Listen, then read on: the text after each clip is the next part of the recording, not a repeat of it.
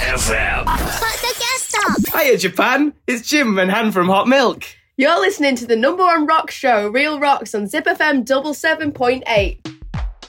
ZIPFM Real Rocks B-Side 38回目のリアルロックス B サイド前回に続いて2023年8月25日に日本デビューアルバム「A Call to the Void」をリリース11月30日には東京代官山ユニットで一夜限りの来日公演を行うイギリスはマンチェスターのバンドホットミルク。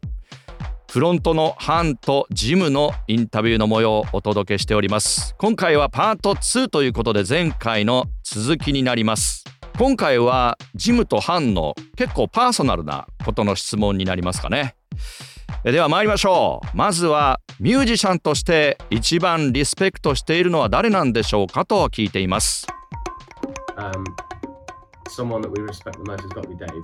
It's got to be Dave Grohl. I think we've met a lot of people, and a lot of people have let me down. Like Yeah. people that I thought were my Don't meet heroes. your don't meet your heroes, Yeah, but honestly, meeting him, he was he's not let us down yet. you know he is he's got the the accolade of the kindest man in rock, and it, you know it it really didn't disappoint. He's such a nice man. He can't give you enough time, can't give you enough help. He'll, you know, the, the fact he he took us, he's taken out, out uh, taken us out on tour. Yeah, he's taken us to Australia. times. Yeah, I mean, he's, Yeah. a, he's a guy and I respect him. Um, I feel like there's definitely people I'd love to still meet, but Yeah. I also say that like yeah, it's uh, it's a very short list of people that you can meet that don't disappoint you. Do you know what? I actually really respect Fred Durst recently. Fred Durst, we met him at a festival. And I didn't, I didn't know what to expect from the man because obviously you hear X, Y, and Z, and you try not to make a judgment. I was never, I've never really been a judging person anyway. But I met him, and he was genuinely one of the most insightful people that I've had the pleasure of meeting recently. And he was very, he had a lot of time for us, and we just It's, connected. it's a two-way conversation. It's not like It this is me. Look what I've done. it was it's an very, actual very conversation. much interested in what we had to say. and that's well. very rare because a lot of these bigger stars and like bigger like artists and stuff, they don't give a crap about you. They're just right there chatting to you. Whereas he was like, yeah, we had a full conversation. But I think anyone that treats us as human, as as everyone should be treated as human, and I think that's how we'll always treat everyone. As, as Mhm. we get bigger and as if, if we get to do this forever, then all I want to be is an example. And I think, Yeah, yeah, it's nice that Dave has set that example for us, for sure. very welcoming. ミュージシャンとして一番リスペクトしている人ジムはホットミルクとしてフーファイターズのデイブ・グロールに限るねと言っています、えー、班が続きますデイブ・グロールしかいないわたくさんの人たちに会ったけどがっかりすることが多かった。ヒーローだと思っていたのに。ヒーローには会うなって言うけどデイブ・グロールになってみたらロックの神様のような人でがっかりさせられることはなかった。本当に親切で時間も苦労も惜しまずに接してくれたよ。ツアーにサポートとして連れて行ってくれたんだ。オーストラリアに連れて行ってくれた。デイブのことを尊敬している。会ってみたいなと思う人がまだ何人かいるし会ってみてがっかりさせない人もいると思うけどね。あそういえばリンプビスキットのフレッド・ダーストも尊敬しているわ。最近フェスティバルであったんだけど特に何かを期待していたわけでもなく彼の噂もいろいろ聞いていたけど私はそれで人を判断するようなことはしない。でフレッド・ダーストに会ってみたら彼はとても洞察力に富んだ人で会えてよかった。私たちのために時間を割いてくれて会話するうちにコネクトしていったの。会話のキャッチボールができたんだ。彼は俺はこうだ。俺のやってることを見ろ。というようなことは言わない。俺たちの言うことにも興味を持ってくれた。珍しいよね。だって大スターや大物アーティストたちは人のことなんて気にせずただ自分のことばかり話す人が多いけどフレッド・ダースとは違って私たちはきちんとした会話ができたと言ってますね。相手を人間として扱うことができる人。私たちもそのようにするべきだと思う。私たちがもっと有名になっても良いお手本でいたいしデイブ・グロールはそのお手本を見せてくれた。とてもウェルカミング歓迎をしてくれるんだ。と言っていますね。さあ続いては作品の話ですね。今まで一番影響を受けたアルバムは何でしょうかと聞いています。I've got a few. Album, I was influenced by the most. I think for me, it's uh, Battle of Los Angeles by Rage Against the Machine, um, American Idiot by Green Day, uh, Three Cheers for Sweet Revenge by My Yeah, I Chemical Romance. Um, I've probably got to say Trivium Ascendancy. That was the first one like that got me into rock, like heavy rock music and Yeah. distorted guitars and mhm. stuff like that. Yeah, I think for me, the Rage Rage album was my political kind of introduction to. Um, It in was the hybrid, wasn't it, of like rock music, but also it was more the message for me. exactly using was- using a message. Yeah, I think I've more been attracted to the message of songs, whereas you've been more attracted to the um, musicality of them. Mm. And I think that's why we work together is because I bring a message and you bring, you know, a tone in terms of the music. But then we kind of help each other and kind of combining our two things and creating Hot Milk. Um, but yeah, I think I think those albums for me um, told me that you know you can say something with your music, and I think that's important. I think sometimes you can have nonsensical songs like Alice Cooper's Pool House, but then it's really important to sometimes have like a message in a song, and that was like a big like revelation for me at like 11. Like, oh my god, you can say something with a song. Um, what about you, Fish, with Trivium? Was it anything else? Any other albums? I don't know. I think with albums, I I don't have like a favorite band per se, or like uh, Hmm. there's just kind of like You don't have a favourite band, No. do you? there's kind of like weird. waypoints. So there's there's too many albums to kind of like Yeah.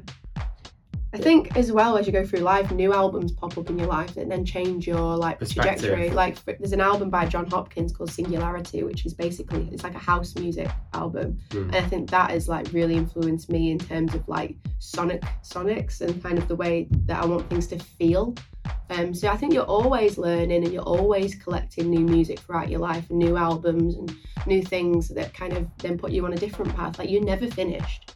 Do you know what I mean? You're never finished article, so you're always absor- absorbing stuff, aren't you? yeah, sure, Yeah. So we all we, we listen to all the music, don't we? Mhm. Everything. everything. なんか後半部分はとても共感できますね、えー今までで一番影響を受けたアルバム「ハン」はレイジ・アゲンスト・マシーンの「ザ・バトル・オブ・ロサンゼルス」グリーンデーの「アメリカン・イディオット」マイ・ケミカル・ロマンスの「スリー・チアーズ・フォー・スイート・リベンジ」と3枚挙げてます、えージムは悩んでまして僕はトリビアムの「アセンダンシー」かなと僕が初めてヘビーなロックミュージックに夢中になったアルバムでこの作品がきっかけでギターを始めたんだと言ってますね。えーハンは「レイジ・アゲンスト・マシン」のアルバムは私にとってロックミュージックへの政治的導入だったと。ハイブリッドだよねロックミュージックでありながら。私にとってはメッセージだった。その通りメッセージを使って私は歌のメッセージに惹かれてジムは音楽性に惹かれている。だから私たちは一緒に仕事ができている。私がメッセージを担当。そしてジムが音楽のトーンをもたらしている。そしてお互いに補いながらこの2つを組み合わせてホットミルクの音楽ができる。つまりこれらのアルバムは私にとって音楽を通して何かを発言できるということを教えてくれたしそれはとても重要なことだと思っていると。ホットミルクのアルバムにはアリス・クーパーズ・プールハウスのようなナンセンスな曲もあるけど歌の中にメッセージを持つことは重要だし11歳ぐらいで「ワオ歌の中で何かを伝えられる」と分かったのは何かの啓示だった。でハンはジムに「あなたはトリビアムのアセンダンシーの他に何かお気に入りのアルバム影響を受けたアルバムある?」うん僕はお気に入りのバンドというのがないんだよ。確かにジムはお気に入りのバンドはないよね。いろんなポイントがあってたくさんのアルバムがあるからね。何か新しいアルバムに出会って人生が見解が変わるってことはあるよね。ジョン・ホプキンスのアルバム「シンギュラリティ」というのがあって基本的にハウスミュージックなんだけど音的にすごく影響されたというかこのように感じたというか。生活新しいアルバム新しいものから常に何かを学んで常に新しい音楽を取り込んでいってそこから違った道へ導かれることもある。つまり終わりがなくって常に吸収しているってこと。私たちはもうありとあらゆる音楽聴くよねと。ハンがジムに語りかけるとジムもうん全ての音楽聴いてるねと言ってます。そうなんですよね。なんでお気に入りのアルバムって私もどっちかというともう毎月のようにコロコロ変わるようなそういう人間なので彼らのこの答えに対してすごく共感を覚えましたね。はい。さあホットミルクへのインタビュー最後の質問となります。11月30日来日公演が決まっています。そんな彼らに日本でやりたいことを聞いてみました。What are you? I mean, personally, I just, I'm looking forward to meeting the Japanese people because I have not not really I've never been there, so I'm just looking forward to like seeing how people live and like talking to people and just really understanding um, the community and just really getting in my like into it all. You know, I think I've looked at Japan from afar for for years, and it's always been like number one on my list to visit. because I just think it's so, it's so vibrant, beautiful. and I feel yeah. like there's so much to do. And like you know, I, I love the food. I love Japanese food, like sushi, ramen, eh, all of that. I, I absolutely that's my favorite food. So I think for me, it's just being there and having my feet, just embracing everything. having my it? feet on the ground, and just being in this magic, magic, amazing place. Because I think a lot of Western countries are, Are so kind of similar, yeah. and I think Japan is probably the closest you can get to being, you know, as far away as possible in a way. It's crazy because like I was saying, I've been over like once before, yeah, and you'd be in like this big metropolis. It'd be a big, big city, and then you turn the corner, there'd be like a beautiful temple, and I just I find it like incredible, like because you kind of almost forget where you are. You think you're like in a big, you know, Western city, and then you Mm. just you just snap back into like, wow, this is incredible. I just I love yeah. I love how it. I all- just I just want to say I'm I'm an explorer at heart. Like I've done a lot of like been to Thailand and Bali and all these other places, and I just love that like part of the world. I just think that they have it right, and I just love the, the culture. yeah, just um, understanding other people's Yeah, viewpoints I just well. can't wait to understand um, and be kind of immersed in, in the people. And I think people are the wealth of this world. And I think it's really important to be able to spend time with people that are different to yourself. We love we love a good chat, We don't we? love a good chat, yeah. We love a good chat, and also I just think just to play a show there would be insane as well because you can tell a lot about a people by how they react to your your show. Um, because obviously we play shows all around the world and every country is different, so that's really exciting for me from an anthropological yeah, perspective. every single band that we know that have gone there being like the crowds are insane. Yeah. So, So I'm just excited just, Just, to yeah, get my feet on the ground. I just want to go and breathe the air. 来日公演が決まっているホットミルク彼らに日本でやりたいことはと聞いてみました。ハンは個人的には日本の人たちに会うのが楽しみ。なぜなら私日本に行ったことがないの。日本人がどんな生活をしているのか見て日本人といろいろ喋ってコミュニティを理解して深く見てみたいと。本当に何年も前から日本は訪れたい場所のナンバーワンで活気があるしやりたいこともたくさんある。日本食も大好きだからお寿司とか一番大好きなラーメンも食べたい。だから魔法のように素晴らしい場所日本に自分の足で降り立つのを楽しみにしている。西洋の国々はどこも似ているから日本は遠く離れている場所なのに私の心に最も近いと思うと。ジムはクレイジーだよ。日本は前に一度だけ行ったことがあるんだけど大都会なのに角を曲がると美しい寺院があって信じられないような気分になった。まるで自分がどこにいるのか忘れてしまうような西洋の大都市にいるような感じがするのに瞬間的に引き戻されるような素晴らしいとにかく大好きなんだ日本がと言っています。えハンは私は探検好きだからタイにもバリのような場所にもたくさん行った。とにかく世界の中でもああいうエリアが好きなの。カルチャーが好きだし人々を理解するのもそこに入っていくのも待ちきれない。人間はこの世界の資産だと思うし自分とは違う人たちと時間を過ごすことができるのは本当に大切なことだと思う。僕たちおしゃべりだしね。とジンも言ってますね。でもハンはショーをするだけでも信じられない。オーディエンスがどう反応するかでたくさんのことがわかる。なぜなら世界中でプレイするショーはどの国に行っても違うから。人類学的見地から見ても本当に興奮するわねと。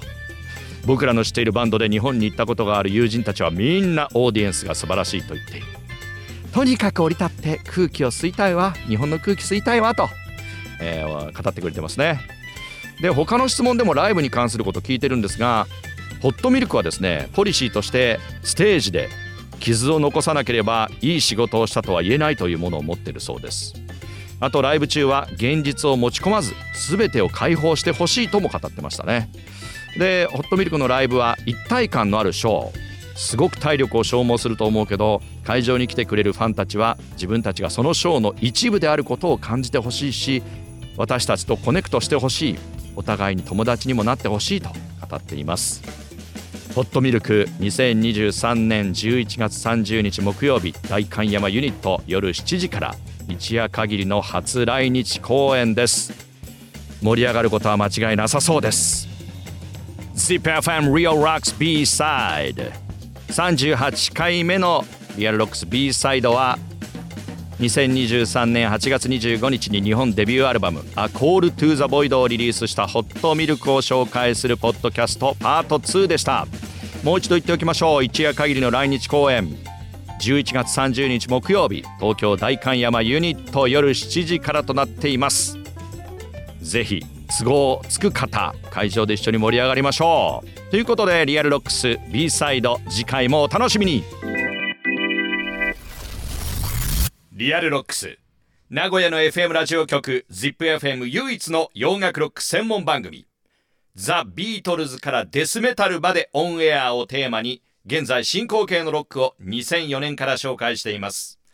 毎週日曜深夜0時半から2時までの90分。私澤田治がお届け。ラジコのタイムフリーならいつでも日本中どこからでも聞くことができます。詳しくは ZIPFM ウェブサイトまたはリアルロックスの番組ツイッターをチェックチェックチェック。ZIPFM